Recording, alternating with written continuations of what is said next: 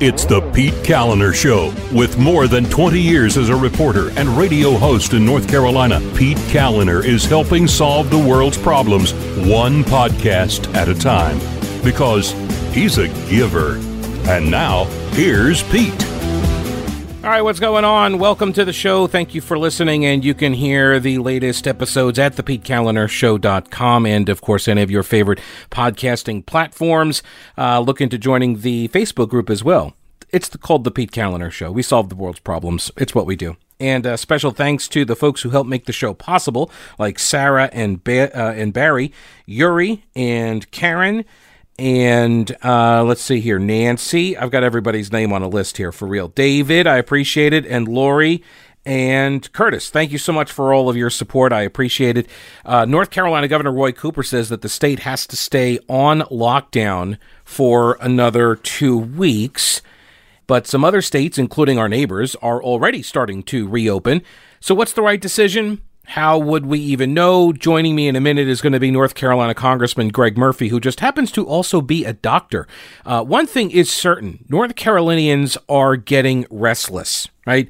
Uh, speaking of which, if you have discovered that you're not getting enough rest because your mattress is trash, uh, go to my friends at mattressman.com, Mattressman stores. They have four locations in Asheville, Arden, and Hendersonville. They do ship nationwide. Okay, so if you are listening outside of the Asheville area, they can ship to you. And uh, I encourage you, I urge you to support this uh, local business, this North Carolina business that uh, is supporting the show. So mattressmanstores.com is the website, mattressmanstores.com. They have great mattresses. I have one. Christy and I bought it long before they were ever advertisers on the show. Uh, and uh, it's a memory foam. We love it. It's uh, it's one of uh, a number of quality uh, mattresses that they've got there. Uh, they've got the whole Biltmore collection by Restonic, which is made in Fayetteville, again, North Carolina made. Um, they have innerspring mattresses, pillow top natural latex mattresses. They have adjustable bases so you can elevate your head to combat snoring. You can elevate your feet to help with circulation. Uh, and I mentioned that they ship nationwide. They have, though, for the local folks, they've got five star white glove delivery service that is free for you. Okay. And if you want an additional 20% off the mattress, Go to their website, mattressmanstores.com, and when you're searching and looking and then you find the right mattress, when you're checking out, use the code RESTWELL. If you use that code RESTWELL, all one word, R E S T W E L L, RESTWELL, use that code and you'll get 20% off uh, site wide. Okay, they did a whole uh, update to their website, and so you can buy uh, anything from the inventory that they have in stock. All right. Uh, so go to mattressmanstores.com and, you know, experience the difference. You'll see for yourself. Mattressmanstore.com. Buy local and sleep better. North Carolina's 3rd District Representative Dr. Greg Murphy, originally from Raleigh, went to Davidson College, I guess part of the notorious Davidson Mafia I've heard so much about over the years. Also, UNC School of Medicine, um, and uh, set up practice in Greenville, North Carolina. Had a prestigious career, including Chief of Staff at Vidant Medical Center, and was elected to the North Carolina House of Representatives in 2015 and then to Congress last year, where he beat, I think it was about 8,000 candidates that were in the primary. Um, and he serves on the Science and Technology Committee as well as the Education and Labor Committee in the House of Representatives. Dr. Murphy, uh, welcome to the show. Thanks so much for making time for us. I appreciate it. Thank you for having me, Pete. Happy to uh, happy to be with you. Sure. So, uh, real quick, so Congress uh, and Raleigh, uh, the House, the General Assembly, kind of the same, kind of different. What are the was the biggest, uh, aside from the fact that I guess you can't really spend a lot of time in Congress these days, but uh, yeah, what, yeah. What are the similarities you've noticed and big differences? Yeah, I think it was helpful for me. You know, I, uh, Pete, I did not grow up wanting to be in politics. This was not on my life's radar. I always, I've been happy being a physician for the last 30 years. Um, it was, it was good for me to be in the General Assembly of North Carolina to learn how that, how a legislative body works you know, the presentation of bills, committee work, et cetera, et cetera, debate, et cetera. And so it gave me a good uh, lattice work, if you will, to walk into Congress. There are a lot of uh, differences. The type of debates different. Uh, you know, I'm one of 435 in uh, D.C. and I was one of 170 in Raleigh. And so, um, it's been it's been good uh, to have a, an experience walking in, but also uh, presents new challenges. So you have, and it this is I, I uh, spoke with your colleague Congressman Dan Bishop a couple days ago, uh, and so a lot of this is sort of going to be in that same sort of vein it, it, through a North Carolina prism here, because as a former General Assembly member and most recently, um, you uh, you've got a unique perspective, also as a doctor, a really unique uh, perspective. And by the way, for folks who have not gone to Dr. Murphy's Facebook page. Uh, he does videos, and I found them to be very helpful in kind of understanding some of the the science and the and the uh, the medical systems uh, dealing with this virus, which I do want to ask you about. Uh, but they're very good videos. I recommend people go and uh, check them out on Facebook. So first, have you seen Governor Cooper's plan to quote reopen the state and to do it in these phases? And if you have, what do you think of this plan so far? Well, I think a phased approach really is what's needed. I, I supported what we did to essentially lock down the state many weeks ago. I thought it was an important step. Um, urged the governor to do so and uh, agreed with doing that. Now, I do think the recovery part is a phased, is something that we should do phased. I don't believe, uh, I don't agree with the approach that the governor of Georgia is taking, basically uh, open all the doors at once. I, I do think there are avenues where I would have some disagreement with the governor about what we can do now at the same time that we are safeguarding the health uh, of our state. You know, as you mentioned, I am a physician. That's actually the lens that I'm using to look at this crisis. I, I, started in mid-January studying, and I, and I do mean studying, um, reading every paper possible, calling and speaking to uh, experts not only across the state but across the nation, just trying to learn and soak up as much as I could, because I think it's helped me um, develop a, uh, a policy approach to this entire um, pandemic.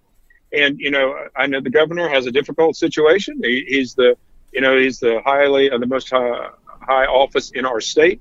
Um, but I, I, I, will say that I mean I'm, I do have a difference of opinion as to things that I think we could actually start today to open up. Um, you know, still abiding by all the things that have helped us: social distancing, wearing masks, washing hands, sanitizing, etc. Right. Yeah. I, am not exactly a fan of the governor's policies and uh, politics. Let's just say that. But uh, I, I, I tried to give him wide latitude on this because I think what what I've learned, and no professional am I, but what I've learned is there doesn't seem to be a lot of people that know what to do. It, it, we're all kind of learning on the fly, and uh, it, it is it's kind of scary to when you recognize how much is not known about charting a path forward. And so I, I, am trying to kind of give deference to people who I'm hoping have a lot more data and expertise than than I do. Well, this is uh, I try to use this analogy that we're building a plane while we're flying it, um, because we're we are truly in uncharted waters, and you know we can look at everybody on both sides of the political spectrum in using the retrospective scope and say, well, you should have done this, you should have done that. I don't think that's helpful. Um, I, I, think for the most uh, most cause, uh, most part rather, that we've done the right things at the right time. I'm not. I'm trying to really, to be very honest with you, Pete. I'm trying to look at this very apolitically. I'm trying to use a scientific approach to say, well, what's reasonable? What's when is it reasonable to move forward? I think we could do that at this point in time. But again, I, I think it's sad that some of the politics have already seeped into this, and you know you can see that at the national level uh, as well as on the uh, as well as at state level. Well, yeah, I think everything is viewed through the political lens now and the and the lens of Trump. I think everything gets viewed that way, and it's unfortunate because uh, it, and that's why I think you've seen people that automatically flipped. Like at first, it was you know Trump's not taking it seriously, and then it turned into now he's taking it you know too seriously. He's a tyrant. He's not a tyrant, and then they adjust their own positions based on what their political opponents are saying at any given time, and. Uh, that's not it doesn't make for good policy and it darn sure doesn't make for good medicine um, and science and so uh, yeah so I, I, look at the governor's plan right now and i'm thinking okay i don't like this stay at home order for another two weeks, but if he's got the data that says that this is what needs to happen, it needs to happen. Now, I am kind of concerned that this seems to be now the plan could stretch somewhere into July. Um, and uh, and correct me if I'm wrong, but if is it isn't it necessary that the infection spreads so there gets to be a herd immunity short of a vaccination being discovered? Well, Pete, to your first point, uh, you know, I think there's a great large population in our country that if the president came out with a vaccine six weeks ago and everybody in the world was cured, they'd still attack him. Yeah. so, uh, you know, the good thing is, like him, don't like him. He's uh, he's a leader. He leads out in front. He's not afraid to to say what he thinks. He's the most honest president we've ever had. Um, and uh, you know, it is what it is. Now, as far as uh, the herd immunity goes, you know, if you you've been kind enough to watch my uh, congressional Facebook page videos, the first ones I did, you know, like about two months ago, I talked about the curves. I talked about flattening the curves. How there was one peak of a curve that if we if we went down that road, we would have uh, possible loss of literally uh, millions of lives, um, and we would overwhelm our healthcare resources. We flattened the curve appropriately so, but you have to look. You have to be very careful. What does flattening the curve mean? You can only push the curve out so far. Um, you know, we talk about herd immunity. Until we have a vaccine, number one, a vaccine that works, two, another vaccine that is uh, dispensed literally worldwide, um, we're not going to be in a point where this virus is not going to infect people. Now, as we found out in the state of New York yesterday, that when they did antibody testing, close to 20% of the population of New York has already been exposed to this virus. And so herd immunity is a is an interesting concept because depending upon who you read, if 20 to 30 percent of the population has been infected, that's what we call herd immunity. Because if, say, for example, um, you had been exposed to this virus before, didn't know it, but you had developed antibodies um, against it, which is what a vaccine does, develops antibodies against the virus, and I was infected, and you came in contact with me, I could not infect you anymore. I could not infect you. Therefore, um, you could not infect anybody else. Mm-hmm. So that's what herd immunity is. It basically is a firewall to the virus itself. Now, will we get to that point? Do we need to get to that point? Um, that's a very, very good point. I think we have to get to that point. Um, it's going to be a lot of pain uh, uh um, as we move forward. Right. It's one of the things I think a lot of people early on were maybe misled to some degree, maybe in denial uh, that they believe that flattening the curve meant that if we just you know stayed in at home, sheltered in place, that uh, that this would eradicate the virus, and that was never part of uh, the out- outlook, right? That was never one of the possibilities. Simply, I mean, I guess if you quarantined everybody in their own box for a month and nobody had any contact with any other human being for a month, I guess maybe that would do it. But you'd have to do it worldwide, right? Like seven and a half billion people quarantined away right. from each other. Um, yeah, you'd have to. You're exactly right. You're exactly right. Right, and so I think that people thought, well, we'll stay at home and then it'll just kind of like go away because nobody will have it anymore but that's that, that that was never the case. Like you said, flattening the curve was just kind of like people saw the curve and thought, okay, well, it ends. Well, no, it doesn't. It just it keeps going. It's just not shown in the picture. the curve goes right, on right. for a yeah, while um, afterwards. Um, and there is, Pete, there is going to be another rise in the fall. I mean, point blank, we we we know that. We know that from pandemics. Um, and for the for the people, if we open things up, who are going to scream in the fall, say, "See, see what you caused." I'm telling him point blank right now, that's ludicrous because we know that we, we know that we saw that in, in 1918. That that virus actually went around the world three times before it was extinguished. Mm. So uh, it's going to happen. So what does the, you mentioned the New York City exposure study that came out, and this was, and I'm glad you did because I actually have a, a question about that that I wanted to ask you. The 20% of the population that has the antibodies, that's significant from a herd immunity perspective, but also on the data collection side of it, right? Like this was a much higher number than people thought uh, was in the population, right? So what does that then tell us? Because I think some people say, are, are looking at that and saying, aha, see, there's way more people that have it or have had it. And uh, so therefore it's not as fatal as everybody said it was. So this is all a hoax. Well, I, I, don't agree with that. This is a very fatal, it's a very highly infectious disease. Um, it produces a response in the body, unlike uh, influenza, because basically what happens as it attacks the body, it's not the virus itself that kills you. It's really what happens, it's the body's response to it. And you get the, I mean, get into the, all the deep medical stuff, but, but the, the short of it is as the virus, as the body responds to the virus, it leaks. The blood cells and the, and the blood vessels leak because that's just one of the body's response.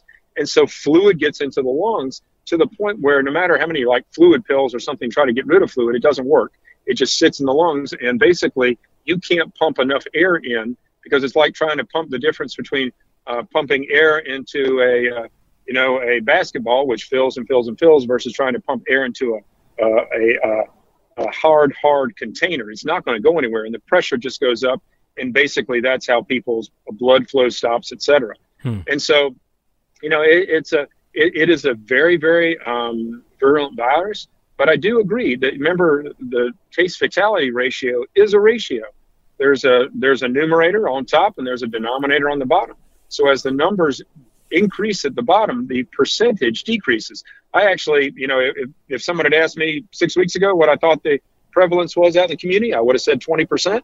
And I, I have uh, I've said repeatedly that I think when everything is said and done, look at the case fatality ratio, it's going to be about 0.5%.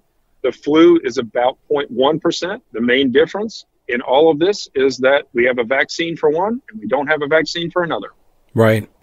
Um, so, have you seen any of this? Any of the reporting? I think Emory is looking at uh, the effect that the COVID nineteen is having on blood and cl- specifically clotting, and that they're saying they're seeing these similarities. I think they said somewhere like 30, 40% of the patients, they have like severe clotting. There was a Broadway actor who lost a leg due to clotting. There was, uh, there's, and they're saying like this could explain why some people get hit with strokes. Some people get hit with the fluid in the lungs because it's clots. Some people are getting hit with, um, uh, heart attacks and such. And, and so they're looking at that. Have you are, are you uh, have you been reading anything about the effect that it's having on the blood specifically as it relates to clotting?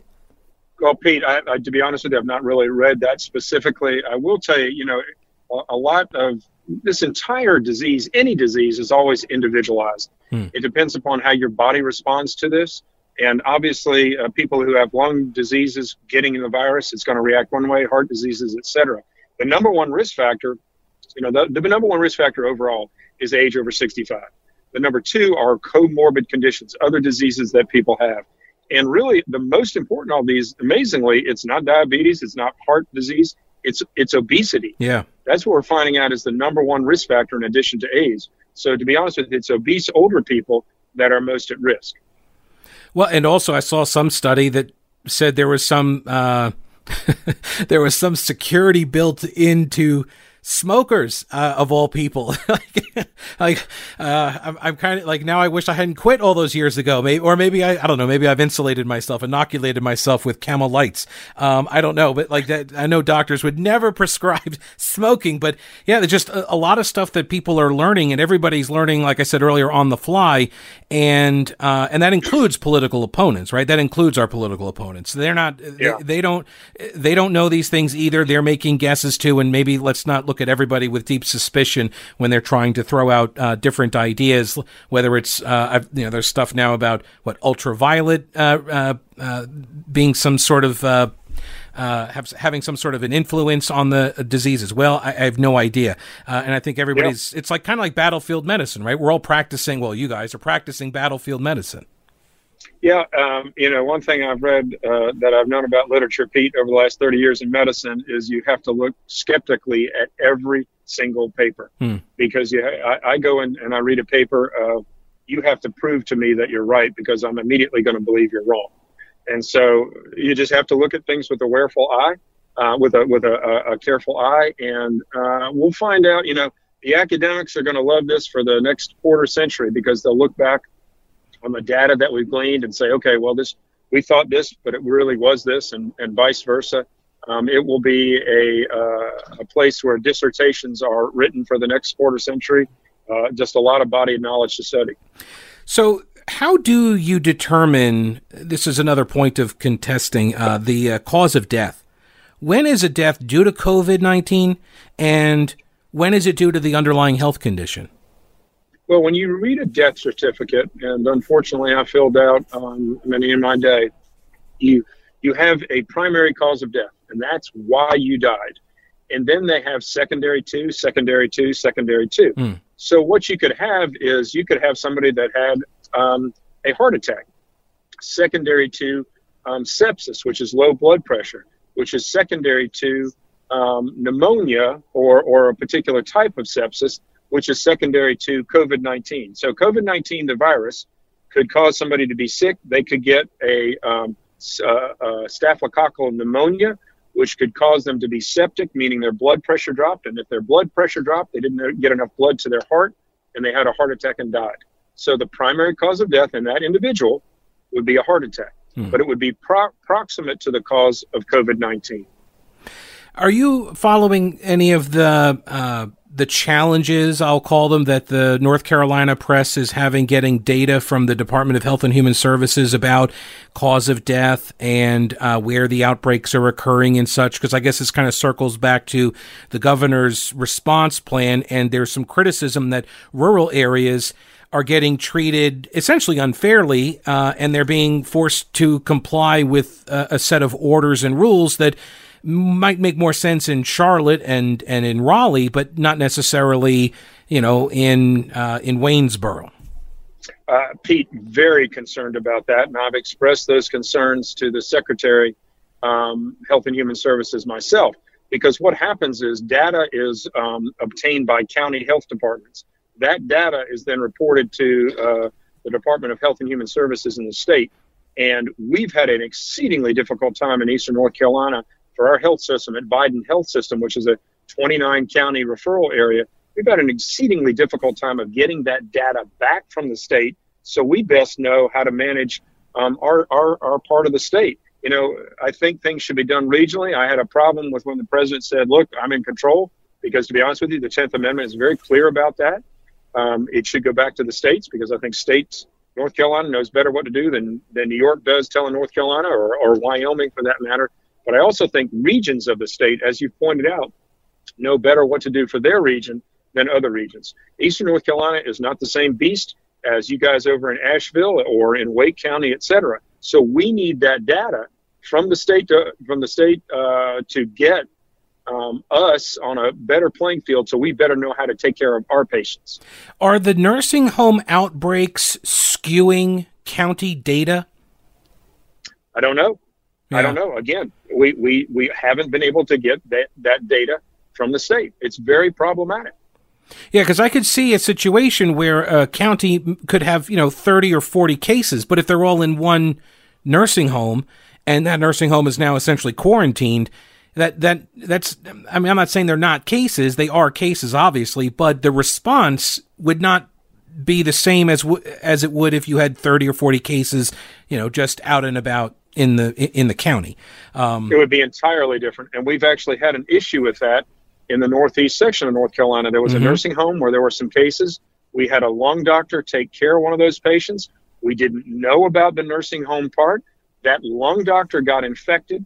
We had to cancel the lung doctor's clinic. We had to cancel the pulmonary clinic because of that. That all could have been prevented had we known about the nursing home. So mm-hmm. we've already had a concrete example of that problem. My guest is North Carolina's 3rd District Representative Dr. Greg Murphy. Um, speaking of hospitals, one of the ways that hospitals prepared for the surge in COVID 19 patients was to cancel elective surgeries. So, as a doctor, what does that actually mean? Because I think people think elective surgeries, they think, oh, I'm just getting, you know, some cosmetic nose job done. What are these surgeries? Are they really elective? And, like, what does that, what kind of impact does that have on not just the patients, but also on the hospitals? Well, Pete, it has been crippling to the hospital structure across the state um, for every hospital because, to be very honest with you, the way hospitals function, the way they make their bottom line is with elective surgeries, um, not the emergency department, people coming in because we get a disproportionate share, especially in Eastern North Carolina, patients on Medicare and Medicaid or, or no insurance. And Medicare and Medicaid only pay a portion of their costs. So it's it's been crippling to us to not be able to do elective surgeries. Now let's just let's um, we can have the far example of what elective would mean, and that would be a totally cosmetic. In other words, you are not helping someone get better. You are basically improving um, their appearance, mm-hmm. you know, a, a facelift or, or something else of that nature. An elective procedure also could include um, somebody having a hip replacement. They're having terrible pain from it, and their hip is worn out, but it's not an emergency. But they do need their hip replaced. So those have been put on hold. Um, also, the former, you know, the plastic surgeries, those uh, those are merely um, 100% elective. Nobody's going to die from not having a facelift. Um, somebody could get hooked on chronic pain medicine from having to take that for chronic hip pain. So we back it up for that somebody has a minimally or partially symptomatic gallbladder. Well, that's something that should be done, but that's been pushed off also. So what we're now accumulating is this massive, massive backlog of cases, quote, termed elective because they're not emergent or not urgent, but people really need to have them done. And so it's crippled us. And I've urged our institution, and our institution is now starting, and I think they're doing this now starting statewide, to start doing these cases again with the appropriate testing, making sure that people um, are safe, making sure the patients are safe, making sure the healthcare workers are safe, but allowing them to uh, literally come back from what could literally bankrupt hospitals across the state. Right, because that dovetails into the next question I have is why hospitals are furloughing employees. It seems counterintuitive. If it's all hands on deck, then why are these people, you know, getting their hours cut or being furloughed or in some cases you know, let go? Yeah, I mean, it, it, it's it's multifactorial. One is obviously the elective surgeries part because those are things that uh, you know pe- that need to have done. The other thing is certain clinics have been said, all right, look, you shut down only emergencies only which, in my opinion, especially because I deal a lot with cancer patients, um, those are not emergencies. But if if they miss an appointment, well, maybe their cancer had come back, and it'll I find it out at too late a stage to be able to save their life. Um, what we're seeing also in our emergency departments is that people are not coming to the emergency department. Now, granted, probably a good 40% who show up in the emergency department, uh, depending at our institution, don't need to be in an emergency right. department. They're, they're, they're, not emergencies. Yeah. But pe- people are putting off things like chest pain um, because they're either afraid uh, to go or they're being told, look, don't go to the emergency department unless it's a true emergency. And, and don't quote me on this. I'm, I'm thinking it was Chicago, but please don't quote me on this. That last week, three times the number of individuals died at home than normally do. In other words, they had a heart attack, they yeah. were having uh, staggering chest pain, and they, they died at home rather than um, coming to the hospital, seeking care, getting a stent put in, and surviving. So it's a major problem, major, major problem. Right, and this, and then you start getting into questions of risk assessment, end of life care, uh, and I, I, don't think we as a society are equipped to have those kinds of conversations uh, because what you're saying is it's not a, and this is you know the the law you're choosing lives uh, or, or, money. You know, like that's the the false dichotomy that's presented. Like you're either for the economy or you're for saving lives, and the as you mentioned, like this sort of this this hidden part of the equation is all of the other lives that are being lost because they're not getting the care. So it's not a lives versus money; it's a lives versus lives. It's a just a different timeline that you're discussing. Um, yes, but I think yes, everything completely. is yeah, and everything is political, so we can't have that discussion. Uh, well, it's and uh, it's it's a it's an ethics discussion. That's a tough that's a tough conversation to have, and people don't have the training to discuss ethics like that. Well, and there are a lot of people who I was on a, a, a Facebook Live post uh, earlier in this week that people fail to understand the difference that it's not an either or. Mm. It's a it's a, a, a thing that occurs at the same time. It is not a choice between people's lives and the economy. You can do both at the same time. Um, people who fail to understand that they are totally intermingled either have a political agenda, which a great number do, or they just don't have the knowledge base from which they need to draw to be able to understand that problem. My guest is 3rd District Congressman Dr. Greg Murphy. Now, are you scrambling maybe to set up or improve your website, your business website? It can be overwhelming for any of us. I know it was for me. So let my friend Schaefer Smith at Schaefer Smith Design help you out with logos, graphics, photos, even an online store. He can do search engine optimization, website maintenance, and security. He does this for professional services, for corporate, uh, for small business sites, entrepreneurs, whatever you need. Schaefer Smith Design. He can help make it happen. Make your site look professional and user friendly, not just for your customers, but also for you. You know, he's going to empower you to run your website so you can adapt quickly. SchaeferSmith.com. That's SchaeferSmith.com. Now, if you're looking to buy or sell a house, I've got somebody for that as well. That's Rowena Patton, and you know Rowena Patton and her All-Star Powerhouse team. They've been advertising on uh, the Pete Kaliner Show for uh, almost a decade now. and uh, so many people I know have used her, uh, love her. She's she's the best, and she's just a great person too. Her phone number is 333-4483, 333-4483, and uh, look, you may need to sell your home, but you're thinking you don't want the traffic coming through the house. Rowena has investors ready to tour your home virtually and potentially make you a cash offer, saving you the hassle and stress of buyers having to walk through your house. So start out with a video consult with Rowena Patton at 333-4483 or go to her website mountainhomehunt.com and start packing. Uh, my guest is North Carolina's 3rd Congressional Representative, Dr. Greg Murphy.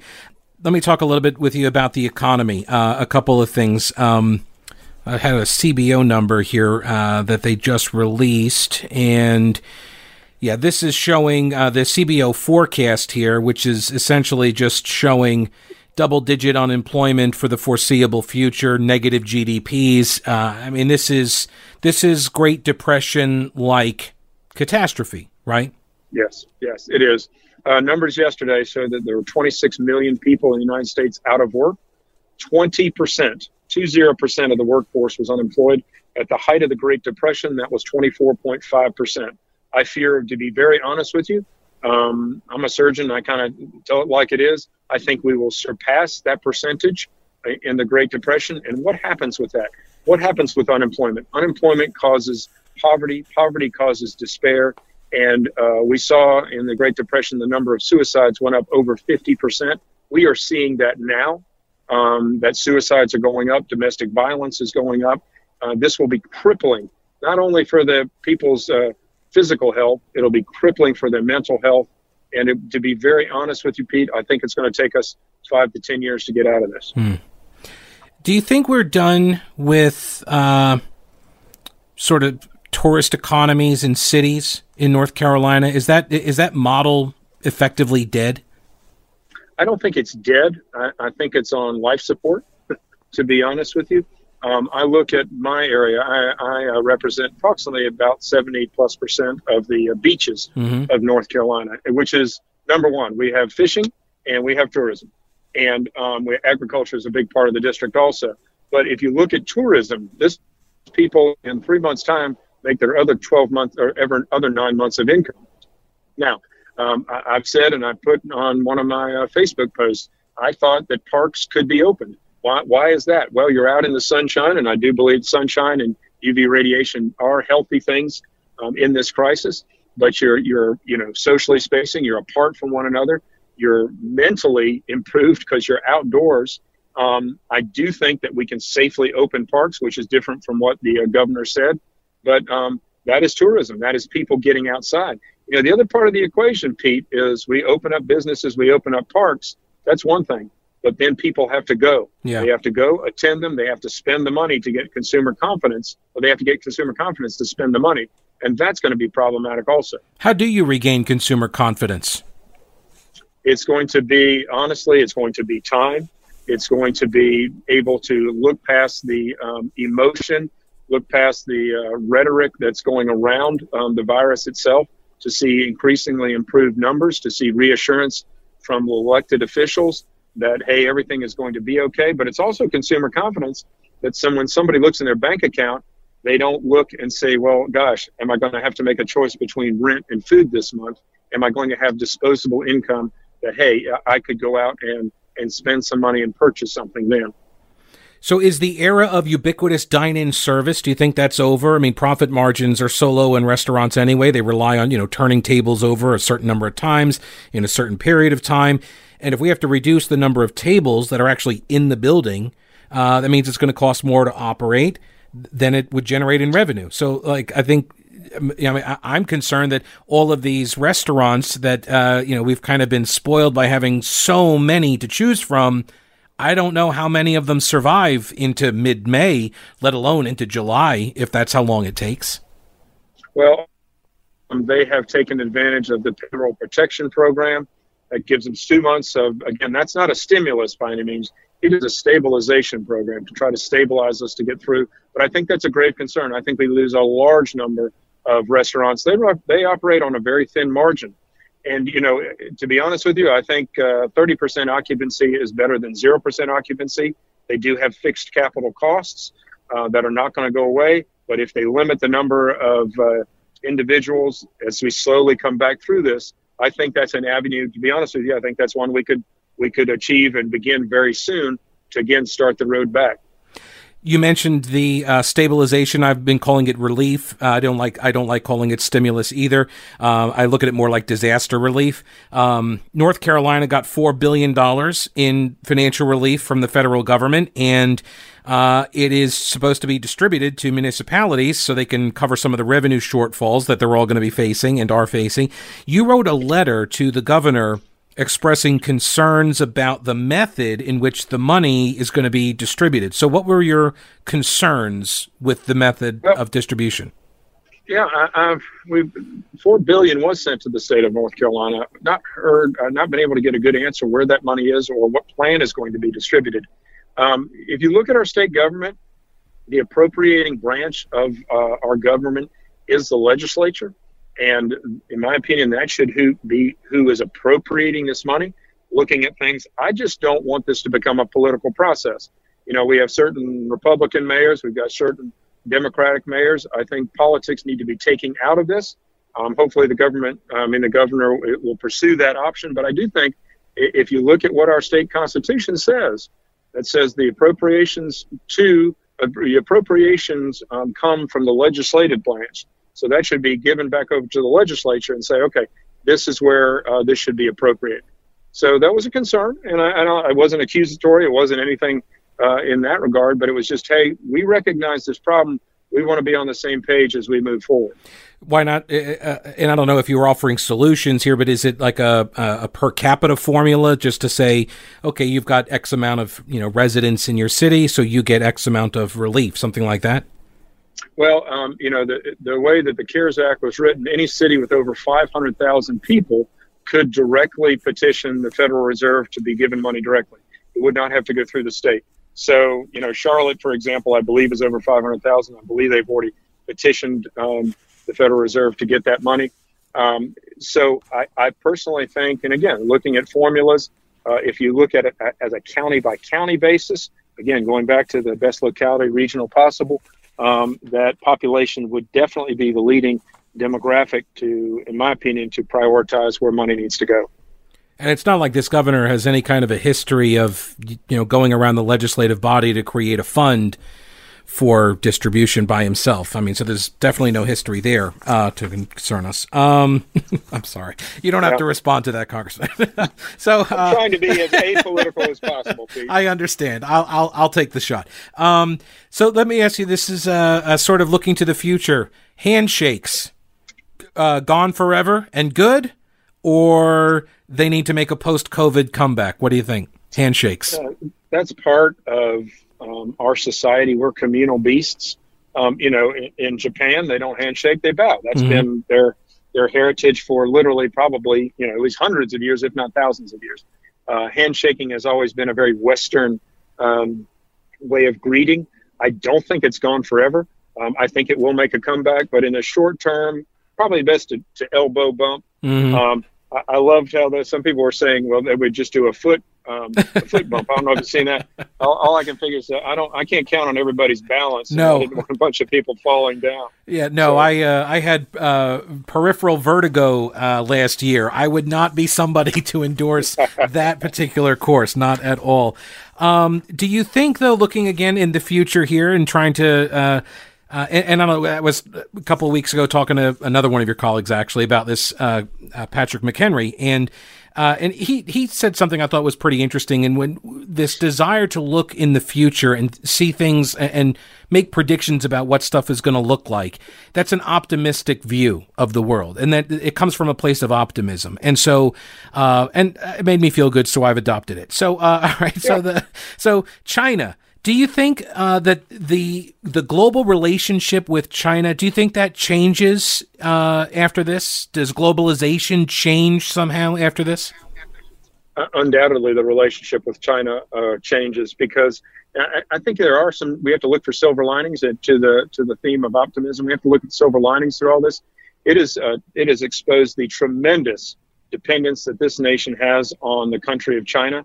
Um, you know, we can have a whole other hour long discussion about China's culpability uh, through all this. I believe they've lied to us from day one. They continue to lie to us from day one.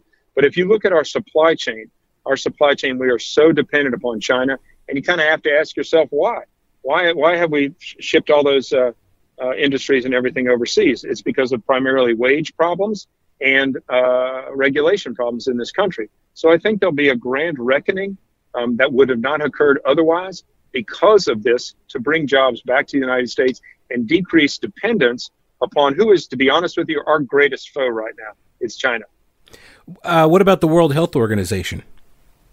Very disappointed in their response because I think they, um, in an effort to appease the Chinese government, um, were not uh, were were derelict in their duty of pursuing facts um, at this point in time. You know, again, uh, a lot of people are going to say, "What if? What if? What if?" And there'll be time for that. There's not time for that at this point in time. I agree with what the president said about the World Health Organization. Um, I, I, was very uh, mixed um, emotions about the uh, all the celebrities the other night uh, raising money for the World Health Organization yeah. because it's become a very political, bureaucratic organization that has not been a friend to us through this crisis. I saw a stat that it had spent more money. It was a big expose news report. They had spent more money on travel than they had on like Ebola and AIDS and like some other you know uh, diseases all combined. Uh, and, and that's that's it's disappointing, as you said, shameful. I think uh, that that that body would do that. Um, I think that's not what their mission is supposed to be. But uh, what do I know? Um, not at all question, uh, and, and, I know I've kept you much longer, but you said you had plenty of time, so this is what I do to people. I'll just keep talking with them. Uh, but I'll, I'll, wrap it up here with you. Just a couple quick questions. Um, first off, where, have you been? Uh, you've got a chance to go to DC. I know it's been limited because of the, the the virus and all, but have you had a chance to meet anybody up there that? I don't want to say idols because that's too uh, big of a term, you know, but people you've admired that you got to meet and um, what was that like? And who was it, if you had anybody that you got to meet? Yeah, I'll bring one person in particular. Uh, I, when I had been there a couple of weeks, I asked my scheduler, I said, Would you please see if you can schedule a breakfast uh, to, with Dr. Carson, with Secretary Carson? Mm. And hmm. she goes, Okay, what's the purpose? I said, He's a doctor, I'm a doctor. I want to meet him. and uh, we had a great breakfast. In fact, our wives, we all had a nice dinner a few weeks later. Uh, I come to find out he's a pool shark, and he invited me my wife and I to go over and play pool. I think we were being suckered. Um, and, uh, but uh, you know, he's a great, a great person. Um, you know, there actually there's some other people on the other side of the uh, aisle that I admire. I don't agree with, but I admire. Uh, Nancy Pelosi is not one of them. Uh, but Steny Hoyer, who is what they call the majority leader, he's the number two person of that party. We, we won't agree on things, but he's a man of uh, principle. He's a man that listens. Um, and I, I, admire him for that. Um, you know, I wish, uh, to be honest with you, I wish he were the speaker um, because I think we would be a lot more productive in our days in Washington, D.C. Um, there are individuals on both sides of the stream that have their problems, but there are also individuals that I, I think are there for the right reasons. They care about the uh, uh, this wonderful nation that we've had, and uh, that are, are there to work together. Do your colleagues in Congress ask you about their medical conditions, try to get some free checkups or advice from you, like I, I suspect all family members of doctors do? Always, always. when I went to uh, when I went to Raleigh, it was really pretty funny. Um, I took a prescription pad with me, which I do all the time anyway. Um, and uh, the first year, I think I went, I burned through two prescription pads. Um, you know, because you look at this uh, for an individual that came from Asheville, for example. Well, he, he, he forgot his gout medicine. He's going to be there all week, and he really needs the gout medicine. Mm. So I'd, I'd write a script, or you know, someone that had a urinary tract infection, or somebody that needs their inhaler, um, those kind of things. And I'm happy to do it. I, I feel blessed to be a physician. I feel like I'm in a position that, uh, to be honest with you, God meant for me. That's what what my job was supposed to be, um, and so I'm always happy to do that. So I guess, and that was the last question I was going to ask you. Is a question that I asked my wife. Sometimes I'll say to her, "Oh, I'm going to be interviewing uh, this uh, congressman. He's a doctor. So do you have any questions for him?" And uh, she said, "Which job does he enjoy more?" And I said, "That's kind of a that's kind of a trap question for a for a congressman doctor." But it sounds like you you do have an answer. Well, I, I do. Um, I, to be honest with you, I love both of them. You know, as I said, when I look in the mirror, I still see a doctor, and I'm still practicing. I'm trying to do my very best. Congress, the uh, the ethics rules make it exceedingly difficult to do that. Hmm. Um, they don't want you to do that. I can't essentially earn any money doing this. Um, I can only earn as much as it takes me to pay for my malpractice, my licenses, etc. But I do it number one because I love it. Two, I believe my patients um, want to see me, and three, uh, you know, I, don't plan on doing this forever. And to maintain proficiency, to maintain my license, I have to keep doing it. I've been working as much as I can during this uh, period to try to help alleviate, you know, the, the doctor shortage that we have in the East, and I'll continue to do so. So I did it in the General Assembly. People didn't think I could do it then. People don't think I can do it now, but I, I am. North Carolina's third district representative in the House of Representatives, Dr. Greg Murphy. I appreciate your time. Uh, safe travels for the rest of your trip here, although I think I may have talked with you during the entire duration of it. I do appreciate you being uh, so generous with your time with us today. Great. Thank you so much, Pete. Pete, nice to meet you. God bless and stay safe. All right, you too. Take care, sir. If you are looking to take care of your emergency preparedness needs, then you need to uh, look up a website real quick, and that is oldgrouch.com. Oldgrouch.com. Who's Old Grouch? Well, the current Old Grouch is Tim. Uh, Tim's dad, Buddy, was the original Old Grouch, so I guess you could call him the OG G G or something. Anyway, uh, Tim uh, is now running the store. His father uh, opened it over 30 years ago, uh, and when he passed away, Tim took over the family business. And if you have questions about being prepared, how to be prepared, uh, or if you've got questions about an item that you've seen on his website, oldgrouch.com, 565 2497. Take down that number, 565 2497. It's a text number, so you can send a text to Tim and uh, you can get information on emergency preparedness. What are the best supplies? What do you need? Uh, and uh, you can also ask about items you've seen on his website. And if there are things that you're looking for but don't know where to get them, he can probably get them.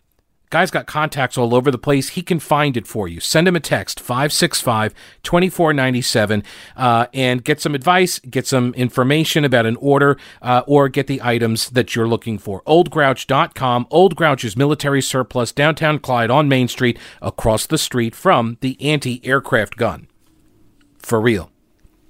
And this is for real too. This is an audio clip that I have uh, from Nancy Pelosi's appearance a week ago on Fox News. On the rare occasion that a member of the press actually asks House Speaker Nancy Pelosi to defend her terrible decisions and leadership, she usually bombs magnificently in a fashion not unlike President Trump at a two hour news conference.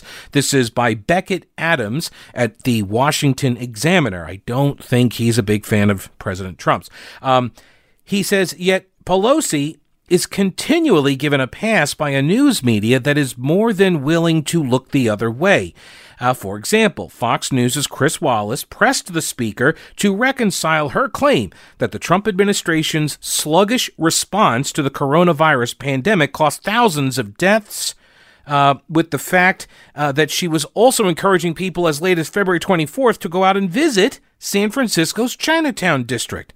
How do you make both of those arguments, right? How can you say that Trump caused these deaths, but yet you were down in Chinatown telling people, come on down to Chinatown? I feel like I need to just rhyme that all out for some reason. I don't know why. All right, here is the clip, though, from Chris Wallace, Fox News, the rare occasion when Pelosi gets pressed to defend a terrible thing she said or did. You, as you are right now, have been very critical of President Trump especially for what you say is the time that he lost initially in January and February in responding to the virus. But I, I want to point out that on February 24th, you went on a walking tour of Chinatown to try to promote tourism there. And here's some of what you had to say.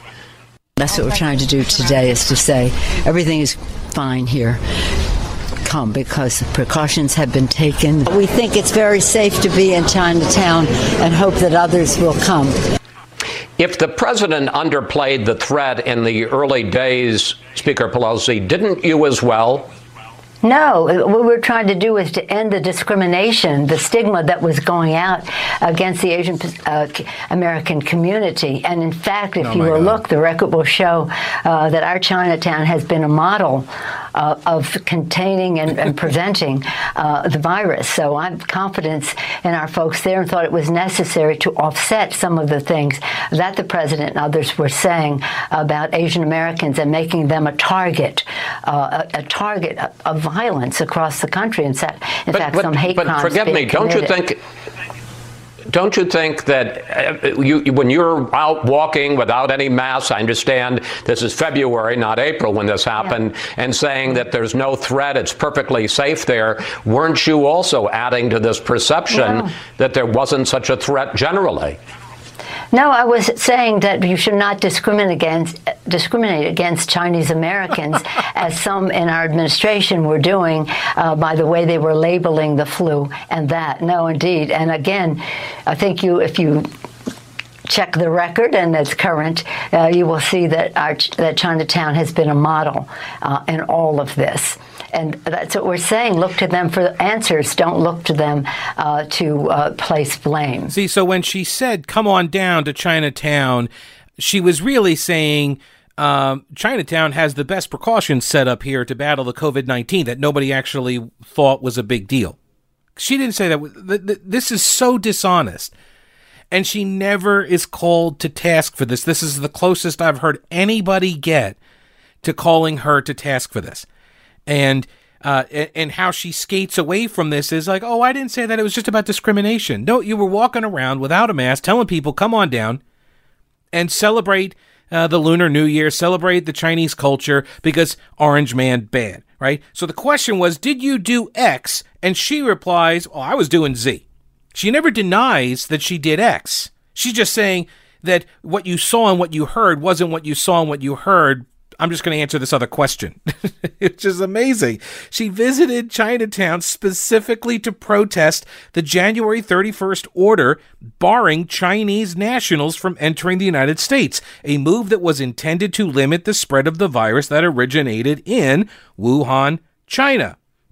Becket Adams says at the Washington Examiner, I'm not sure which is worse her hypocritical attacks on the White House or her attempts to defend her hypocrisy. And then we have this past weekend, she's on with Jake Tapper on CNN, uh, not showing off her $24,000 freezers and uh, all of the ice cream stocked inside. But uh, here is uh, here is now her revising the history in real time. So that whole thing that you just heard, like, whoop, down the memory hole. Here we go. Well, there's one thing, one point of clarifi- uh, clarification I was, I was wondering. Vice wondering. President Joe Biden's campaign told me earlier this month uh, that he supported President Trump's partial travel restrictions uh, on January 31st, blocking foreign nationals from China from coming to the United States. D- do you agree that it was the right move by President Trump at the time? Well, let, us go into the future, okay? Uh, the, actually, tens of thousands of people were still allowed in from China. So it, wasn't as it is described as this great moment. There were Americans coming back or green card holders coming back, but there were tens of thousands. So if you're going to shut the door because you have a, an evaluation of, of an epidemic, then shut the door. But let's go f- into the future. All right. So then she talks about what Americans want to see now. But look, so she's saying, oh, it didn't go far enough. Here's what she said on January 31st The administration's expansion of its outrageous, un American travel ban threatens our security. That's what she said on January 31st. She's trying to rewrite history now. Thanks so much for listening to the show. Thanks for the support. We'll talk to you later. Don't break anything while I'm gone.